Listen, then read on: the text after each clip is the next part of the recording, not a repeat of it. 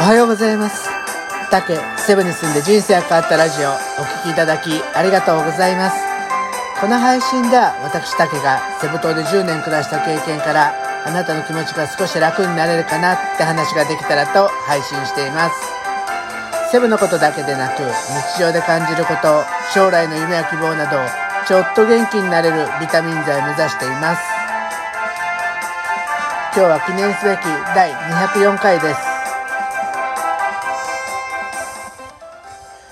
つもね、あの、日曜日に楽しみにしているテレビで、そこまで行っていいんかいっていう番組があるんですけど、それいつも楽しく見てるんですよ。で、今回は取り上げられてたのが、オリンピック開催についての是非なんですけど、今やっぱりね、政治に欠けているリーダーシップについてね、まあこの話題を通じて考えてみようかなっていうふうに思ってみました。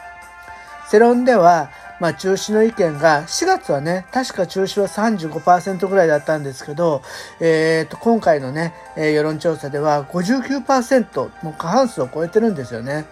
そして、まあ、大手の放送権を持つアメリカの、ね、メディア、メディアがあるアメリカも、まあ、日本の渡航中止国に指定したっていうことにも、すごいマイナスの要素になってると思います。まあ、ともあれね、これだけ混迷してるね、のはやっぱりリーダーシップを持ってちゃんと決める時期にちゃんと決めないで、今もね、暗中模索みたいな感じだからだと思うんですけど、まあ本当にね、その中で、やっぱりリオリンピック開催に関して、今のリーダーが欠けてるなって思う行動は何かなって考えた時に3つあります。その1つが、えー、説明が十分でない。かっこ、国民が納得できていないっ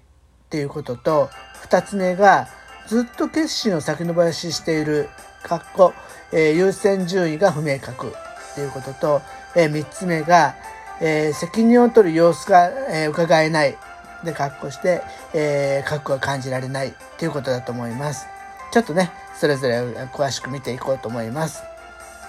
まず1番目のね、説明がえー、十分でないっていうのは、もうこれも皆さん あのー、もう明らかだと思うんですけど、もうスカさんって今ね、壊れたレコーダーみたいに、どんな質問をしても、安心安全なオリンピックオリンピックを開催しますって言い続けていて、いや、何が安全、安心、安全な状態なのとか、安心な状態なのとか、どうすれば安全な運営がされるの、体制ができるのっていうことを全く説明してくれてないんですよね。まるでね、何か言うと、そこからボロが出て余計突っ込まれるんじゃないかっていうのを怖がってて、まあ、あえて議論にならないように、また外れな回答ばかりしてるのかなっていうふうにちょっとうがって見てしまいました。まあでもね、国民はバカじゃないので、あの、ごま、そんなことではごまさ、ごまかせれないと思うんですけどね、それをやってしまってるのが本当に不思議です。で、二つ目のずっと先延ばしをしている各優先順位が不明確っていうのもそうだと思うんですけど、もうオリンピック開催まで50何日なんですよね。えー、もう1ヶ月ちょいぐらいなんですよね。で、もう例えば、あのー、これって本当に間に合うのかなっていうふうにちょっと思っちゃうんですけど、もうね、あのー、一番根幹で一番明確にしてやらないといけないのに一番後ま、後後手後手になってるのがこの開催の是非なんですよね。普通は開催の是非を決めてそこからどうやってうまくやっていくかを決めるのになんか本当にねさっき言ってたみたいにいろんなところからの圧力とか様子見みたいな感じでもう本当に決めるのを先延ばしをしてるような感じなんですけどやっぱり大切なこと優先順位を持ってやらないといけないといけないやらないといけないことにしっかり取り組まないといけないと思いました。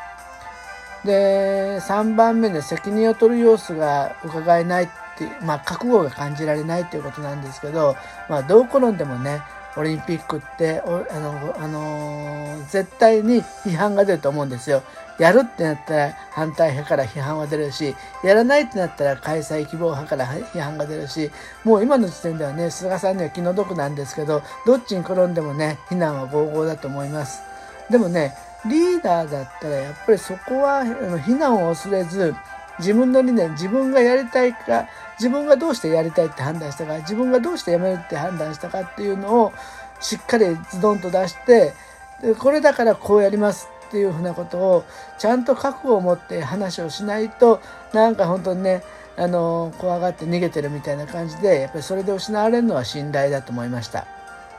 でまとめると、まああの今回のこのリーダーに欠けてるっていう要素が3つで、えー、最初に言った、えー、納得を得られる共感,、え、共感感っていうね共感する力ですよね。で2つ目が、え状況を見て方向を示す判断力。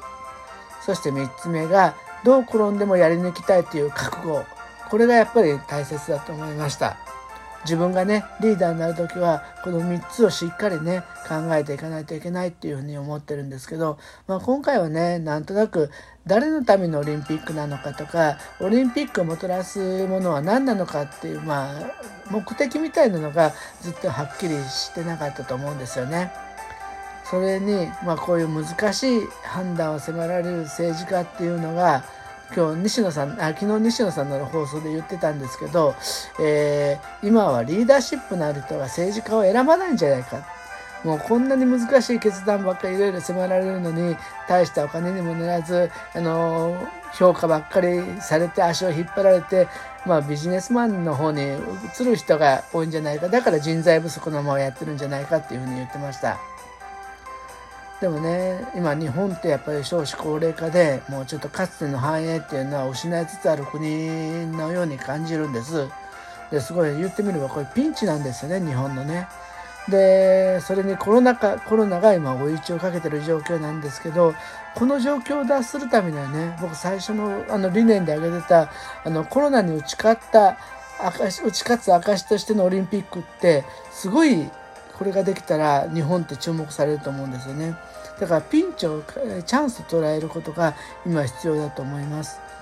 えー、オリンピック開催ならねそこをちょっと見ていきたいと思うんですけどきっとそこの、えー、ピンチをチャンスに変えるっていうところのヒントをくれるのは多分菅首相じゃなくてアスリートじゃないかなっていうふうに思いました。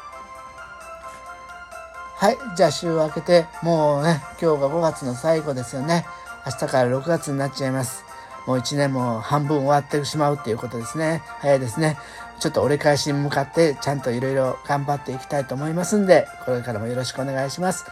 はい。今日はどうもお聴きいただきありがとうございました。また明日も配信しますので、どうぞお聴きください。ありがとうございます。じゃあ皆さんいってらっしゃい。